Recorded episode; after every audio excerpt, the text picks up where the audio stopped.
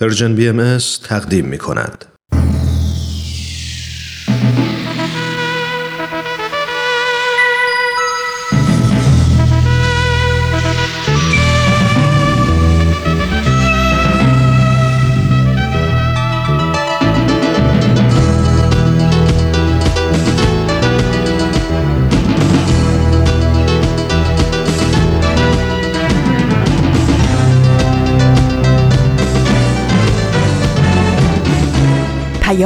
دوست. برنامه ای برای تفاهم و پیوند دلها.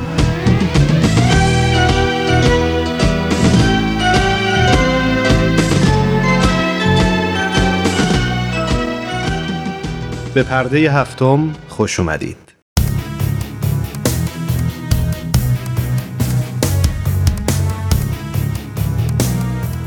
من ایمان ملکوتی هستم و امروز جمعه 17 آبان ماه 1398 خورشیدی برابر با 8 نوامبر 2019 میلادیه.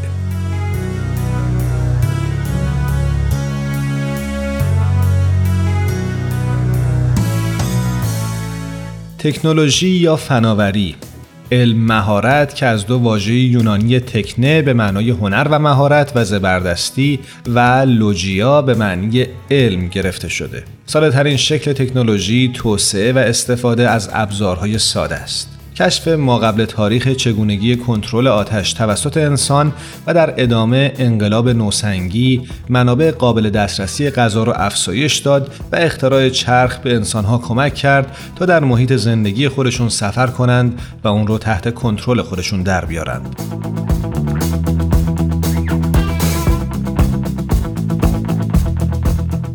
پیشرفت های انجام گرفته در طول تاریخ شامل چاپ، تلفن و اینترنت موانع فیزیکی در سر راه ارتباطات رو کمتر کردند و به انسانها اجازه دادند تا در مقیاسی جهانی به طور آزاد با هم تعامل داشته باشند. به نظر شما تکنولوژی چه تأثیری بر تحولات زندگی بشر و خصوصا شما داشته؟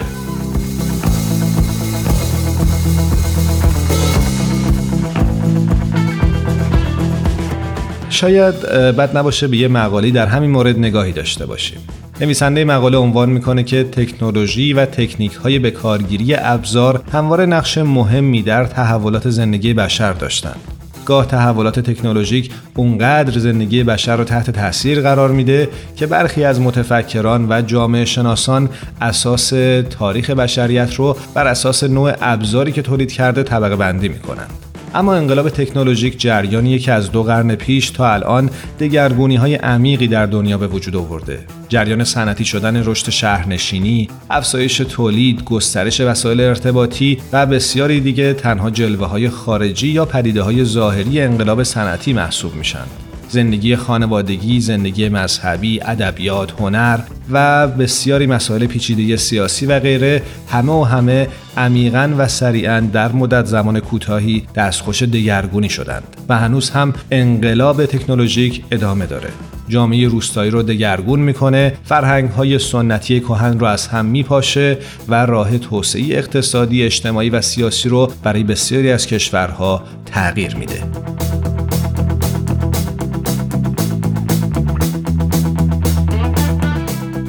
از طرف دیگه وسایل ارتباط جمعی بر زندگی خصوصی و کانونهای خانوادگی ما مسلط و چیره شدند و سیستم قوی از ماهواره ها کره خاکی رو احاطه کردند که در قالب شبکه‌ای وسیع از ارتباط راه دور نه فقط به ما امکان تماس فوری با سایر نقاط زمین رو میدند بلکه اطلاعات مختلفی رو هم می‌تونن در اختیار ما بگذارند. بنابراین انقلاب تکنولوژیک به این زودی ها پایان نمی‌گیره و ادامش اجتناب ناپذیره.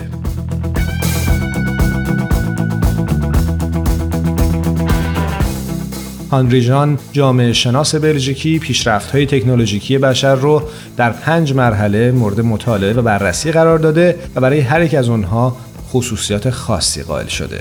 به عنوان نمونه دوره سنگ ابزاری، دوره انسان ابزاری، دوره پیش صنعتی، دوره شکوفایی صنعت و دوره نوتکنیکی.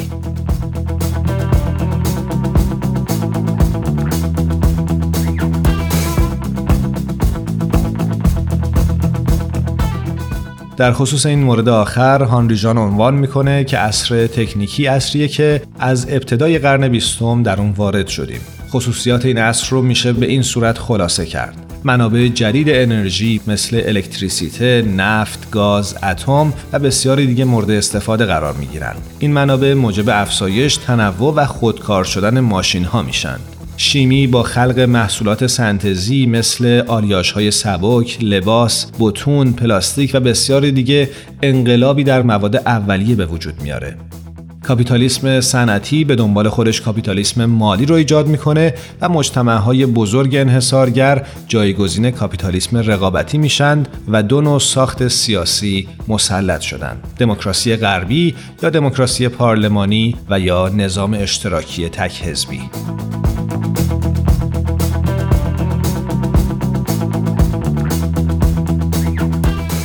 اما چیزی که شاید بسیار مهم باشه و خیلی کم بهش توجه میشه رابطه معنویت و تکنولوژی. در چند دهه اخیر همزمان با رشد سریع تکنولوژی و انفجار اطلاعاتی بسیاری از مردم مخصوصا در کشورهایی که تولید کننده تکنولوژی هستند در خودشون نیاز به تحمل و بازنگری در مبانی زندگی رو احساس کردند و بسیاری از اونها بازگشت دوباره به ادیان و مذاهب مختلف داشتند.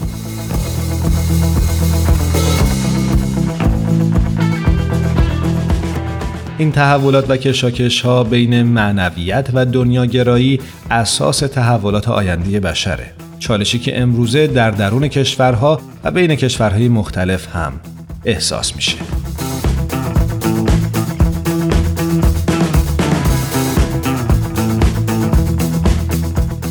حالا که از نکات مثبت و منفی رشد تکنولوژی صحبت کردیم به نظرتون چه نکات مثبتی رو میشه برای علم و تکنولوژی در نظر گرفت؟ آیا می‌دونستید روز دهم نوامبر روز جهانی علم در خدمت صلح و توسعه است؟ به نظرتون اصلا علم می‌تونه در این زمینه موثر باشه؟ آیا نمونه عینی رو سراغ دارید که بیان کنید؟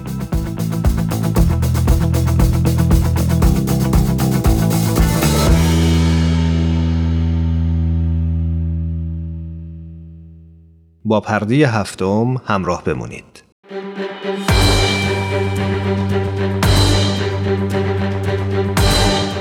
یک قهرمان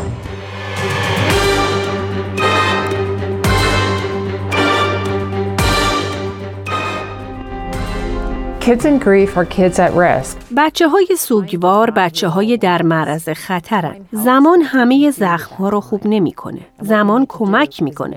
ولی کاری که با گذشت زمان انجام میدین و باید انجام بدین سوگواریه. بعد از اینکه پدرم فوت کرد احساس می‌کردم جایی راه میرم که دور تا دورم دیواره. احساس کاملا متفاوتی داشتم. نمرات درسیم افت کرد. مدرسه نمی‌رفتم. کارای مدرسه ما انجام نمی‌دادم و نهایتا کاملا افسرده شدم. تا 20 سالگی حتی نمی‌دونستم کلمی به نام سوگ وجود داره و من دارم سوگواری می‌کنم. او وقتی 14 سالش بود پدرش رو از دست داد. حالا به بچه ها کمک می‌کنه تا یاد بگیرن چطور سوگواری کنن. وقتی همسر تریسی کراسبی به طور ناگهانی از دنیا رفت او با چهار تا بچه تنها شد اون میگه سختترین چیز توی دنیا اینه که به بچه هات بگی دیگه هرگز پدرشون رو نخواهند دید کراسبی خیلی نگران بود که اونا چطور با این قضیه کنار میان. تقریبا 5 میلیون بچه در امریکا تا قبل از سن 18 سالگی یکی از والدین یا خواهر برادراشون رو از دست میدن و تحقیقات نشون میده که اونا بیشتر در معرض خطر افسردگی، استراب، افت تحصیلی و اعتماد به نفس پایین هستند. برای جلوگیری از بروز این مشکلات، تریسی هر ماه بچه هاشو به یه مرکز غیر انتفاعی می‌بره که اونجا در کنار سایر بچه هایی که یکی از والدین یا خواهر برادراشون رو از دست دادن یاد می‌گیرن چطور با غمشون کنار بیان. مری رابینسون این مرکز غیر انتفاعی رو در سال 2011 تأسیس کرد تا چیزی رو به وجود بیاره که خودش در سن 14 سالگی وقتی پدرش رو به خاطر سرطان از دست داد نداشت. در اون زمان نمرات تحصیلش افت کرد، فعالیتاش رو کنار گذاشت و یک آدم منزوی شد. رابینسون با این مشکل درگیر بود تا اینکه در اواخر 20 سالگی راهش رو پیدا کرد. بالاخره تقریبا 20 سال پیش یک کار داوطلبانه رو در یک گروه حمایتی کودکان سوگوار شروع کرد و شغلش رو رها کرد تا به صورت تمام وقت در اونجا مشغول کار بشه. اون میگه سازمان تصور کن برای این به وجود اومد تا برای بچه ها مکانی رو فراهم کنه که در اونجا برای عزیز از دست رفتهشون سوگواری کنن و داستاناشون رو تعریف کنن. در شب همایش مردم با هم حرف می‌زنن. غذا می‌خورن. بچه ها بازی می‌کنن و این بر اون بر. ولی وقتی که حلقه افتتاحیه رو شروع می‌کنیم همه جا کاملا ساکت میشه. هر کسی شخصی رو در زندگیش از دست دست داده و این کار فوقالعاده قدرتمنده. شما یک عالم شادی و سرگرمی می‌بینید و دوستی های زیادی شکل می‌گیره. ما همچنین بهشون کمک می‌کنیم تا خاطراتشون رو برای هم تعریف کنن و ابزارهایی برای مقابله با غم و غصه به وجود بیارن. یک قهرمان.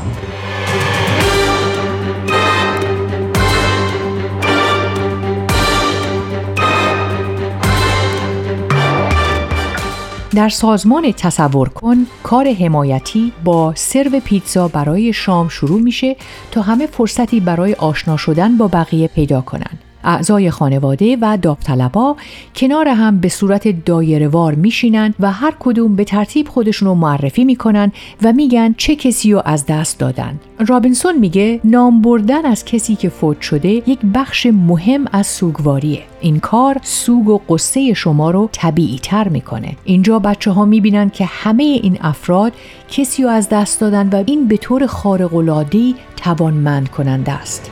کتلین تونر خبرنگار CNN ازش می‌پرسه شما یک نماد مشخص دارین که در سراسر مرکز دیده میشه اهمیت اون چیه ما در هر اتاق این گروه حمایتی نشانی از فیل داریم که به شکل نقاشی های دیواری، عروسک های اسباب بازی و بالش هستند. این به این خاطره که در جامعه ما سوگ و غم از دست دادن کسی موضوعیه که راجع بهش حرف نمی‌زنه. ما از روبرو شدن با کسی که سوگواره وحشت داریم چون نمی‌دونیم چی بگیم و چطور رفتار کنیم. اما در مرکز تصور کن شما می‌تونین در مورد فیل در اتاق که نماد این مشکله حرف بزنید. آیا برای خدماتی که ارائه میدین محدودیت زمانی وجود داره؟ نه. به خاطر اینکه بچه ها ممکنه دوباره احساس سوگواری کنن. همینطور که بزرگ میشن به شکل دیگه ای دلتنگ والدینشون میشن. وقتی پدر یک بچه پنج ساله میمیره او از یک جنبه دلتنگ پدرش میشه. ولی وقتی مثلا مسابقات ورزشی شو در سن ده سالگی شروع می‌کنه و پدرای بقیه بچه ها رو می‌بینه که همراهیشون می‌کنن ممکنه عصبانی بشه و بدرفتاری کنه. اونا در طول مراحل مختلف رشد احتیاج به حمایت دارن. بعضی از خانواده ها سالها با ما میمونن ولی بعضی ها فقط شش ماه. ولی هر وقت که بخوان دوباره به اینجا برگردن ما ازشون استقبال می‌کنیم. هیچ چارچوب زمانی برای سوگواری وجود نداره و برای هر کسی متفاوته. یک قهرمان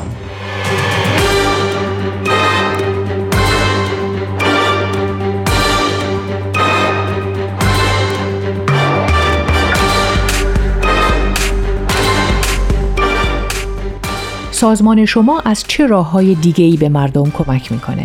ما قصد داریم مرکز دیگه ای در یکی از شهرهای اطراف باز کنیم که 20 دقیقه با ما فاصله داره. یک جامعه شهریه که از نظر منابع از دنیای امروز فاصله داره. بچه های اونجا آسیب های زیادی رو در زندگیشون تجربه کردن و ما واقعا برای کار کردن با اونا هیجان زدیم. ما همچنین آموزش سوگواری رو در مدارس ارائه میدیم. شما کلاس هایی پر از دانش آموزان سوگوار می‌بینین که هیچ کس معلم را برای برخورد صحیح با این دانش آموزان آماده نکرده. ما به این مدارس میریم و به معلمان و پرسنل آموزش میدیم که چطور از دانش آموزان حمایت کنند. به نظر من این دنیا پر از غم و غصه های حل نشده است. هر مطب روان درمانی در هر جلسه مشاوره و یا زندانی داستانهای زیادی از سوک و غم از دست دادن عزیزان رو میشنویم سوگواری جزی از زندگیه ولی کسی به ما یاد نداده که وقتی این احساس رو داریم چه کار باید بکنیم هدف من کمک به بچه ها برای توسعه ابزارهای مقابله و خلق جوامع حمایتگره تا بتونن از هر کسی که سوگواره پشتیبانی کنن. هدف من اینه که مطمئن بشم بقیه بچه ها سالهای عمرشون رو با یک غم حل نشده از دست ندن. وقتی من همه این خانواده ها و خنده هاشون رو می‌بینم احساس شادی می‌کنم که اینجا برای اونا وجود داره. من فکر می‌کنم پدرم واقعا خوشحاله که من از غم و قصه از دست دادن اون استفاده مثبتی کردم و چیز خوبی رو به وجود آوردم. برگرفته از سایت CNN Hero. اگه دوست دارید با قصه قهرمان این هفته ما بیشتر آشنا بشید یه سری به شبکه های اجتماعی و کانال تلگرام بی ام بزنید. یادتون نره که قسمت های دیگه این مجموعه رو هم می‌تونید در وبسایت بی ام بشنوید.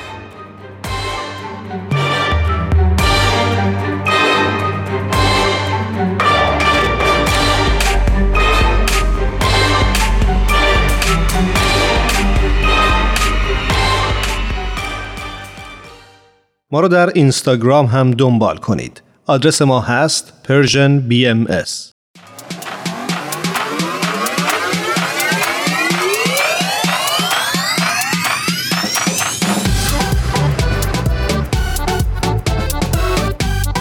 تا حالا به ارزش ثانیه ها فکر کردی؟ گاهی اوقات مسیر زندگیت می‌تونه توی چند ثانیه عوض بشه شنیدن یه صدا، دیدن یه تصویر، خوندن یه خبر همه و همه می‌تونه یه شروع تازه باشه. پس با ما همراه باش تا قدر ثانیه ها رو بیشتر بدونیم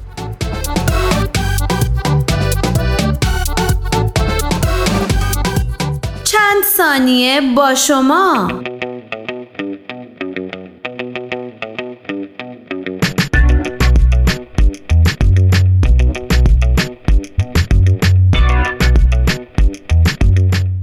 شکی نیست جنگ ها از جمله پدیده های شومی هستند که علاوه بر تخریب جان و روان انسان ها طبیعت زیبا رو نیز تحت تاثیر نیروی مخرب خود قرار میدن.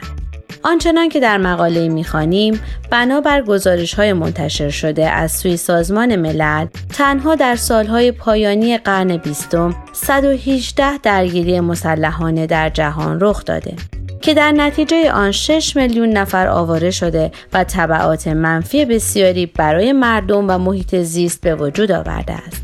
طبعاتی همچون مهاجرت، افزایش بیماری های واگیردار، بروز قحطی و خشکسالی.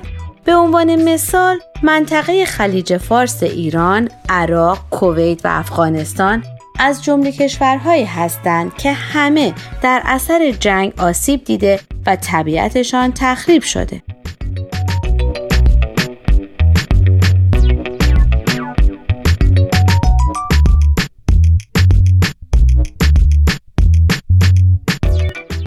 که از اثرات مخرب جنگ بر محیط زیست گفتیم لازم به یادآوری است که سازمان ملل متحد از سال 2001 میلادی روز ششم نوامبر رو به عنوان روز جهانی پیشگیری از تخریب محیط زیست به هنگام جنگ ها و درگیری های مسلحانه نامگذاری کرد.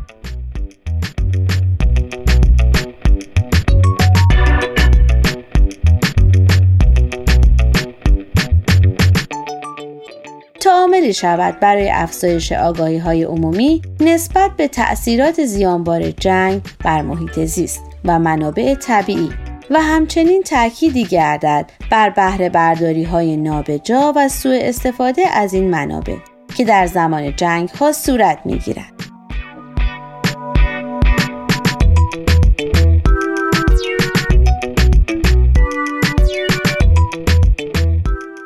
در جوان سال 1992 در شهر ریو بیانیه‌ای منتشر شد که در اصول 24 و 25 این بیانیه به سراحت به نقش ویرانگر جنگ در محیط زیست و نقش مثبت صلح بر توسعه پایدار اشاره شده. اما با وجود آنکه کشورهای زیادی بیانیه ریو را امضا کرده اند بررسی ها نشان می دهد که هنوز جنگ ها بیشترین آسیب را بر محیط زیست وارد می کنند.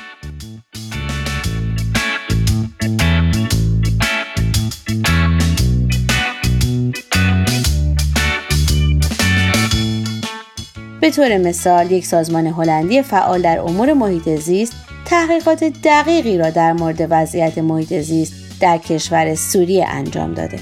و آنچنان که کارشناس ارشد این مؤسسه بیان می‌دارد بخش های پهناوری از محیط زیست سوریه نابود شده و مواد سمی به کار رفته در مهمات جنگی و ویرانی های ساختمان ها و همینطور انبوه زباله به عمق خاک نفوذ کرده و آبهای زیرزمینی این کشور را به شدت آلوده ساخته.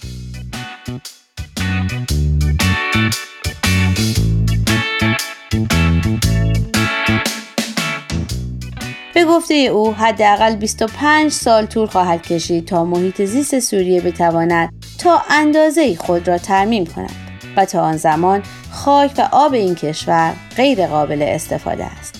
این مواد سمی می تواند سلامت انسانها را به شدت مورد تهدید قرار دهد.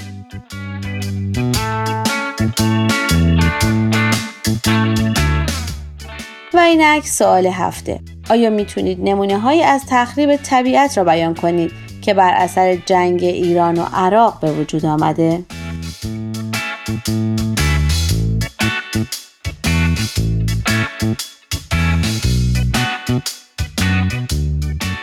شما می‌تونید از طریق آدرس ما در تلگرام ادساین پرژین بی ام و همچنین ایمیل info at با ما تماس بگیرید.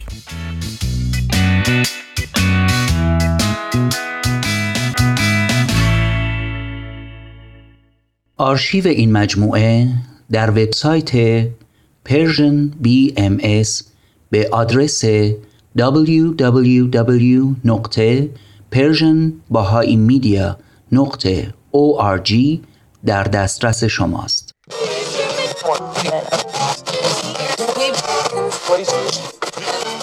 اگه امروز حالت خوبه اگه یه عالمه انرژی مثبت داری اگه حس خوبی داری و دلت نمی‌خواد که اونو از دست بدی اگه می‌خوای برای شروع هفته تازه انگیزه داشته باشی فقط کافیه که فرکانس ذهن تو روی موج مثبت رادیوی ما تنظیم کنی.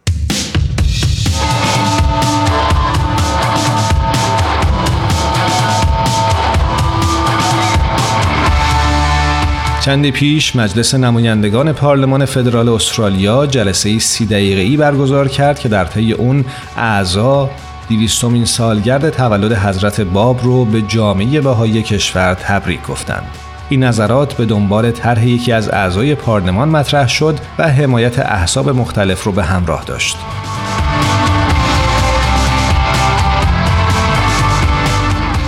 از جمله نکاتی که در این طرح به اون اشاره شده اینه که مجلس نمایندگان جامعه بهایی رو عضو ارزشمندی از اجتماع استرالیا می‌دونه. مشارکت بهایان استرالیا در انسجام اجتماعی، وحدت و جامعه سازی رو ارج می‌گذاره و اطمینان میده که آین بهایی اداره کنندگان و پیروان این آین به دلیل تمرکز بر خدمت خالصانه به دیگران از درجه احترام مخصوصی نزد این مجلس برخوردار هستند.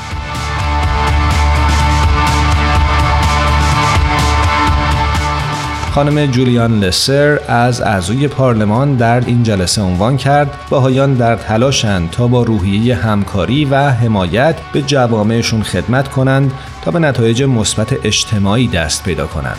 یکی دیگه از اعضای پارلمان خانم آن آلی سخنان خودش رو با قسمتی از آثار حضرت بهاءالله شروع کرد که مضمون بیان اینطور هست. افتخار در این نیست که کسی تنها وطنش را دوست بدارد بلکه همچنین عالم را دوست بدارد.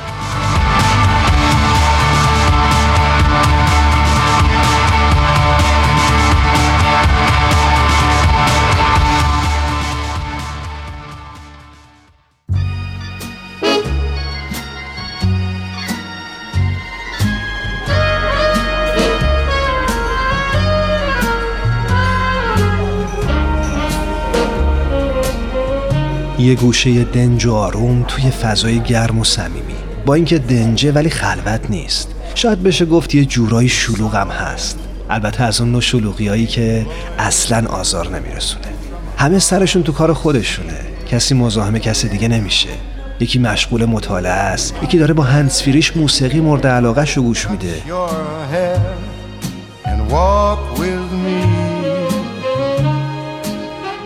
چند نفری هم اون طرفتر دور یه میز نشستن و سخت گرم صحبتن.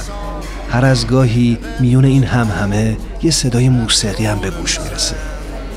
گوشه گوشه اینجا رو دوست دارم ولی مکان محبوبم فقط و فقط اون میز آلبالویی گرد و کوچیک کنار پنجره است. همون پنجره ای که پر از گلدونای شمدونی تازه گل داده است. واقعا تو اگه جای من بودی توی همچی فضایی عاشق هنر نمی شدی؟ راستی داشت یادم می‌رفت. اسم اینجا کافه هنره The world was new beneath a blue umbrella sky دزدی حرفه‌ای با نفوذ به زمیر ناخودآگاه افراد افکار آنها را میدزدد.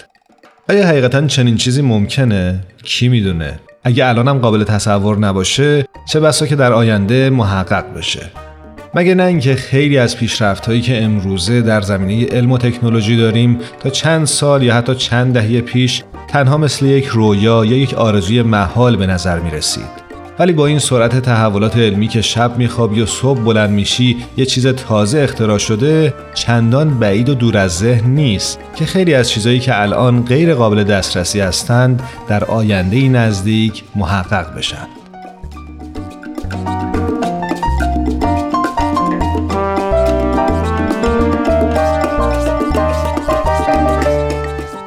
فعلا و در حال حاضر البته با توجه به دانش من کسی که بتونه به زمیر ناخودآگاه افراد نفوذ کنه و افکارشون رو بدزده پیدا نشده. و این تنها برمیگرده به دنیای تخیلات یا بهتر بگیم دنیای فیلم های علمی تخیلی. پس همراه باشید با کاف هنر امروز تا براتون از فیلمی علمی تخیلی و دلهره‌آور بگیم به کارگردانی و نویسندگی و تهیه کنندگی کارگردانی معروف به نام کریستوفر نولان.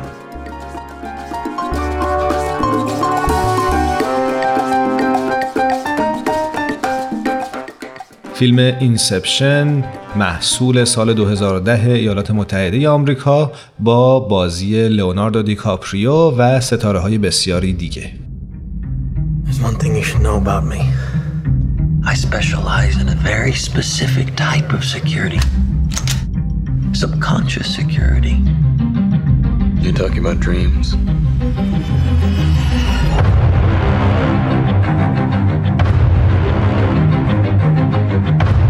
Cobb has a job offer he would like to discuss with you. What kind of work placement?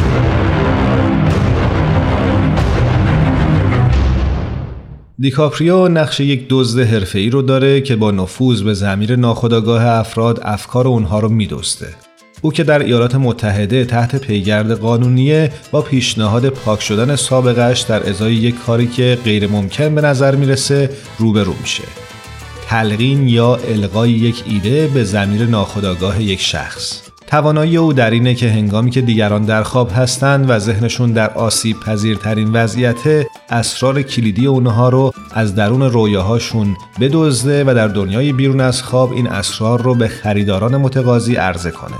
او یک گروه چیر دست از روانکاوان و معماران زبردست داره که همراه او مخفیانه وارد خوابهای دیگران میشن و سعی در کشف و رو بودن اطلاعات دارند.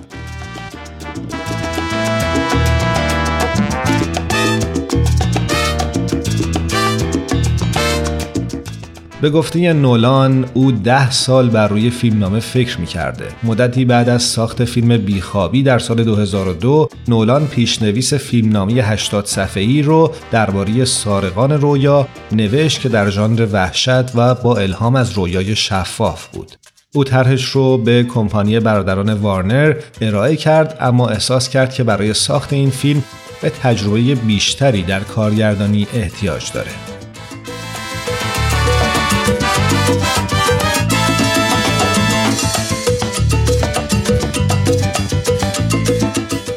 در نهایت بعد از ساخت چند فیلم از جمله شوالیه تاریکی در سال 2008 شش ماه بر روی فیلمنامه فیلم کار کرد و برادران وارنر در فوریه 2009 اون رو خریدند. فیلمبرداری Inception در 19 ژوئن 2009 در توکیو آغاز شد و در 22 نوامبر 2009 در کانادا پایان گرفت. فیلمبرداری این فیلم در شش کشور و چهار قاره انجام شد. Create the world of the dream. We bring the subject into that dream and they fill it with their secrets. Then you break in and steal it. Well, it's not strictly speaking legal. It's called Inception. نسیم، بدی، تارا، آزین، فرح، میساق و الهام از تهیه کنندگان برنامه پرده هفتم هستند. صبح یه روز تعطیل با وجود تمام مشغله ها فارغ از همیشگی دقدقه ها با چند تا از همکاران و دوستانمون توی جمع کوچیک و صمیمی یه گوشه از این استدیو دور هم جمع میشیم تا با هم گپی دوستانه بزنیم و در کنار هم لحظات شادی رو سپری کنیم. خوشحال میشیم که میزبان شما باشیم تو این جمع جمعه ها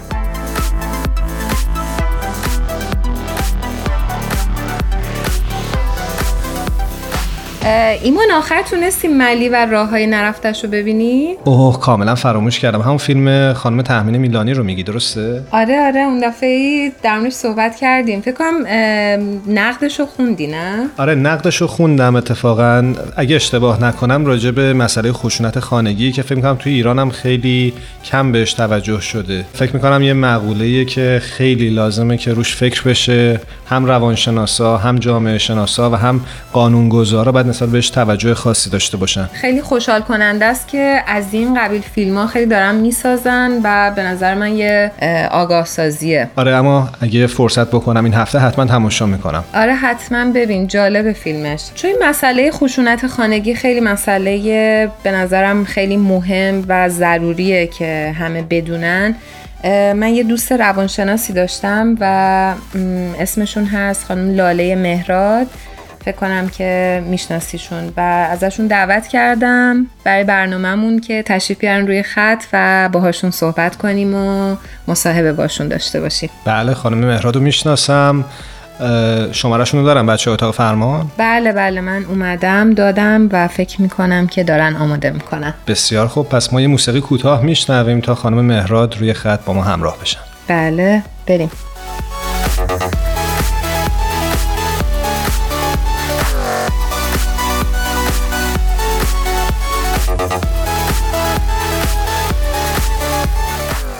آوا فکر می‌کنم خانم لاله مهراد روی خط تلفن با ما همراه هستن. بهتون درود میگم و سپاسگزارم که این وقت رو گذاشتید و با ما همراه شدید. خوشحالم از اینکه باهاتون هستم و مرسی از دعوتتون. اسم مؤسسهشون که جوی هستش و منم خیلی خوشحالم که ایشون رو روی خط داریم. خیلی خیلی خوش آمد بهتون میگم لاله جون. متشکرم. مرسی. خوشحالم باهاتونم. صحبت امروز ما خانم مهراد راجب خشونت خانگیه. می‌خواستم ازتون بپرسم که اساسا خشونت خانگی رو چطور تعریف می‌کنید؟ ببینید خشونت خانگی domestic violence به این معناست که یک نفر از اعضای خانواده علیه بقیه افراد خانواده رفتار خشونت آمیز داشته باشه که این خیلی هم محدوده به سن و سال و جنسیت نیست. لاله جون من خواستم توضیح بدین که انواع خشونت خانگی چیه؟ یا بهتر بگیم چه چیزایی خشونت خانگی محسوب میشن؟ سوال خیلی خوبیه. ببینید معمولا وقتی ما صحبت از خشونت خانگی می‌کنیم اولین چیزی که به ذهنمون می‌رسه خشونت فیزیکی یا بدنی هستش. چیزی مثل دعواهای فیزیکی مثل کتک زدن یا کتک خوردن تو گوش زدن یا اینکه وسایل رو شکستن سر و صدا ایجاد کردن. در حالی که قضیه خشونت خانگی خیلی فراتر از فقط خشونت فیزیکی هست و یک جاهایی اصلا دیده نمیشه یا شناخته نمیشه. چیزهایی مثل فشارهای جنسی یا خشونتهای جنسی مثل اجبار برای داشتن سکس یا تحقیر کردنهای جنسی. یا حتی بدون رضایت یک طرف طرف دیگه بخواد سکس داشته باشه که تو بعضی از فرهنگا یه چیز عادی هستش در حالی که این عادی نیست اصلا حداقل در امریکا و جرم محسوب میشه. از طرف دیگه یه سری عکس هایی به طور مثال گرفتن و بدون رضایت اون طرف یا سابجکت عکس بخوان اون رو برای افراد دیگه بفرستن یا بلک میلشون کنن و از اون بخوان سو استفاده بکنن و به هدفهایی که می‌خوان برسن. یا اینکه حتی احساس شرم و خجالت دادن یا مسخره کردن اون طرف. از طرف دیگه بحث روانی هست که در خشونت خانگی مطرح میشه. چیزایی که منجر به این میشه که اعتماد به نفس اون طرف ازش گرفته بشه و از بین بره. چیزهایی مثل اینکه اون طرف رو حل میدن به طرف اینکه ایزوله بشه و از تبادلات اجتماعی دور بشه. احساس حقارت بیاعتنایی بکنن. یا اینکه حتی اون چیزی که هست رو تحریف کنن و عوض کنن و بهشون بدن. و کم کم اون طرف خودش فکر می‌کنه که حقیقتا این چیزی که داری میشنوه درسته. به طور مثال بگن تو نمی‌تونی تو بلد نیستی دوستاتم از تو خوششون نمیاد هیچکس تو رو دوست نداره. اصلا تو هیچ وقت هیچ کاری رو درست انجام نمیدی. تو مادر خوبی نیستی یا تو پدر خوبی نیستی یا پسر خوبی نیستی یا دختر خوبی نیستی. یا اینکه مثلا چقدر تو عصبی هستی واسه هر چیز کوچیکی عصبانی میشی. همه اینها چیزایی که در دراز مدت اعتماد به نفس اون طرف رو از بین می‌برن. و باعث میشن که دیگه خودش رو نشناسه و کم کم باور کنه که کسی نیست. یا حتی باور کنه که اشتباه داره می‌کنه. باور کنه که حافظه خوبی نداره. و یه نوع شایع دیگهش خشونت خانگی اقتصادی هستش. مثل اینکه کنترل تمام منابع مالی را از اون فرد بگیرن و فقط یه نفر همه کنترل رو داشته باشه. یا حتی اجازه ندن طرف بره بیرون کار کنه به خاطر اینکه بهشون وابسته بمونه. یا حتی ممکنه توی جاهایی مثل امریکا کردیت کارتی که باز می‌کنن همه چیز رو به اسم اون خرید بکنن به اسم اون همه چیز رو بگیرن و به اسم اون وام بگیرن و بعد در نهایت اون طرف وابسته بشه و مجبور شه بمونه چون زیر قرض خیلی زیادی رفته. حال کل اینها یا حتی هزینه خونه رو پرداخت نکردن یا کارت هایی که هست رو و پول توش هست رو در انحصار خودش نگه داشتن. اینها همه از انواع خشونت خانگی محسوب میشن. حالت های شدیدش هم که به قتل و آسیب های جدی روانی می‌رسه. وقتی صحبت از این آسیب های روانی می کنیم دقیقا چه تأثیری یا چه تأثیر ماندگاری بر روان قربانی می‌گذارند؟ خیلی سوال خوبیه. ببینید می‌تونم بگم اون طرف رو کاملا از بین می‌برن. اعتماد به نفسش رو از بین می‌برن و دیگه نم سخت می‌تونه سر باشه. مگر اینکه کمک های حرفه ای بگیره و روی خودش کار کنه. ببینید وقتی که کسی نسبت به خودش شک کنه توی فکرش توی حسش توی رفتارش توی بدنش توی مدل بودنش خودش رو زیر سوال ببره دیگه نمی‌تونه توی روابط اجتماعیش خودش رو نشون بده. چون دائم باید خودش رو پنهان کنه. رابطهش با خودش خوب نیست. در نتیجه دائم داره خودش رو سرکوب می‌کنه و سرزنش می‌کنه و احساس گناه در خودش ایجاد می‌کنه. و وقتی که شما احساس گناه در خودت ایجاد می‌کنی در واقع می‌خوای خودت رو مجازات کنی. چون گناه یعنی کار بدی کردم و حالا احساس گناه دارم بهش پس باید مجازات بشم. مجازات تنبیه تنبیه درد داره. پس برای خودم درد ایجاد می‌کنم. تو رابطه اجتماعیم هم که موفق نیستم. فکر می‌کنید که چه چیزی از این فرد باقی میمونه؟ این ساده ترین آسیبی هست که اون فردی که توی یک رابطه خشونت آمیز هست می‌بینه و خیلی سخت می‌تونه دوباره خودش رو پیدا کنه و باید حتما کمک های حرفه ای بگیری. که جاهایی هستن که کمک می‌کنن و کمک های حرفه ای می‌کنن حقیقتا. هم از نظر روانی دوباره بازسازی بشن و هم از نظر فیزیکی. یه بخشی از این آسیبایی که این افراد می‌بینن همینطوری که اشاره کردم مشکلات اقتصادی هست. همه می‌دونیم که اگر کسی زیر بار قرض کلونی بره خیلی سخت می‌تونه دوباره پاشه. و اگر این اتفاق افتاده باشه چه کاری می‌تونیم بکنیم؟ آسیب دیگه می‌تونه معلولیت هایی هست که موجب میشه. مثل کتک های شدید می‌تونه با آسیب های فیزیکی خیلی زیادی منجر بشه. یا حتی می‌تونه از نظر روانی اون فرد رو به حدی برسونه که بیماری های روانی توش تحریک بشن و خودشون رو نشون بدن یا چیزهایی مثل مثلا افسردگی های خیلی شدید یا انگزایتی یا پنیکتک به هر حال این تیف تیف خیلی زیادی رو داره که از عدم توانایی های روانی تا قتل و کاملا از پین رفتن می‌تونه تغییر پیدا کنه. مرسی لاله جون. من خیلی چیز یاد گرفتم. و اصلا فکر نمی کردم خشونت خانگی انقدر وسیع باشه و بتونه انقدر آسیبزا باشه. همینطوره و می‌دونید کسی که در معرض خشونت خانگی قرار گرفته باشه متاسفانه شروع می‌کنه خودش به خودش آسیب زدن. مگر اینکه آگاه بشه. یعنی عادت می‌کنه تو این شرایط بمونه. چون فکر نمی‌کنه توانایی این رو داره که شرایطش رو عوض کنه. چون یادمون باشه تمام اعتماد به نفس ما گرفته شده اینجا.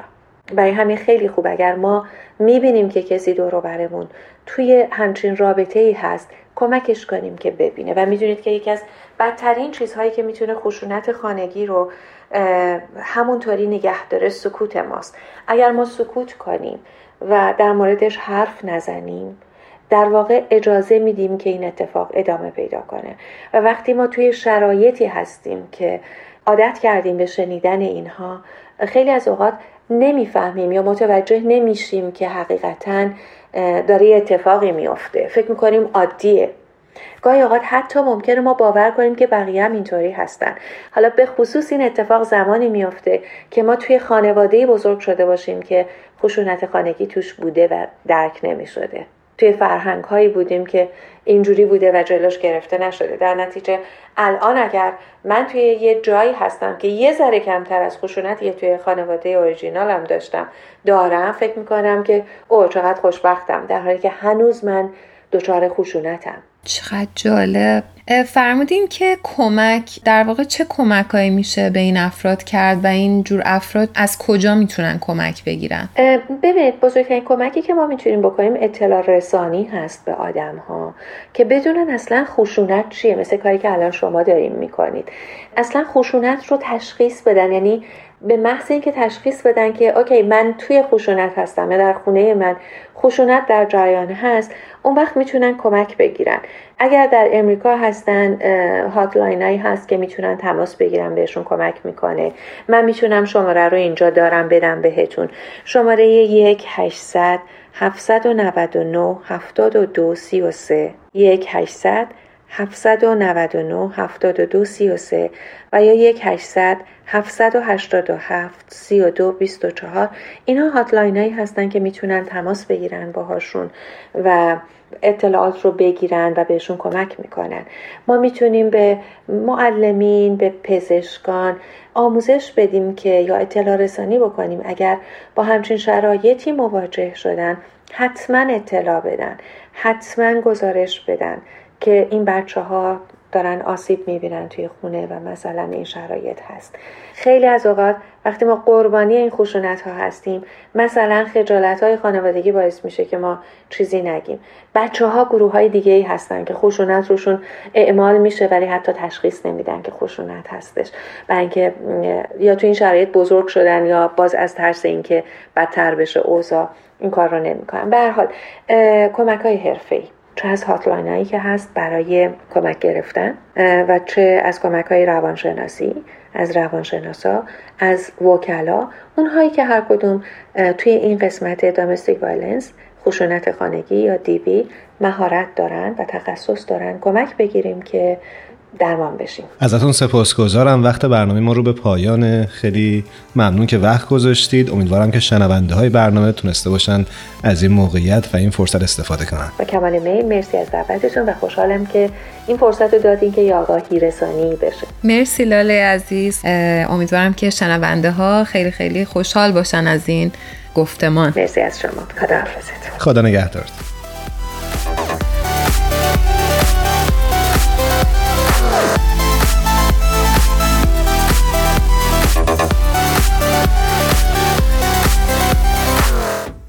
جمله است منصوب به موریس مترلینگ تمام سرمایه فکری و دانش آدمی باید تسلیم یک عظمت اخلاقی و روحی گردد وگرنه دانش مانند رودی خواهد بود که نتوانسته مسیر خود را بپیماید و به دریا منتهی شود و با وضعی اسفبار در ریگزارها فرو می رود.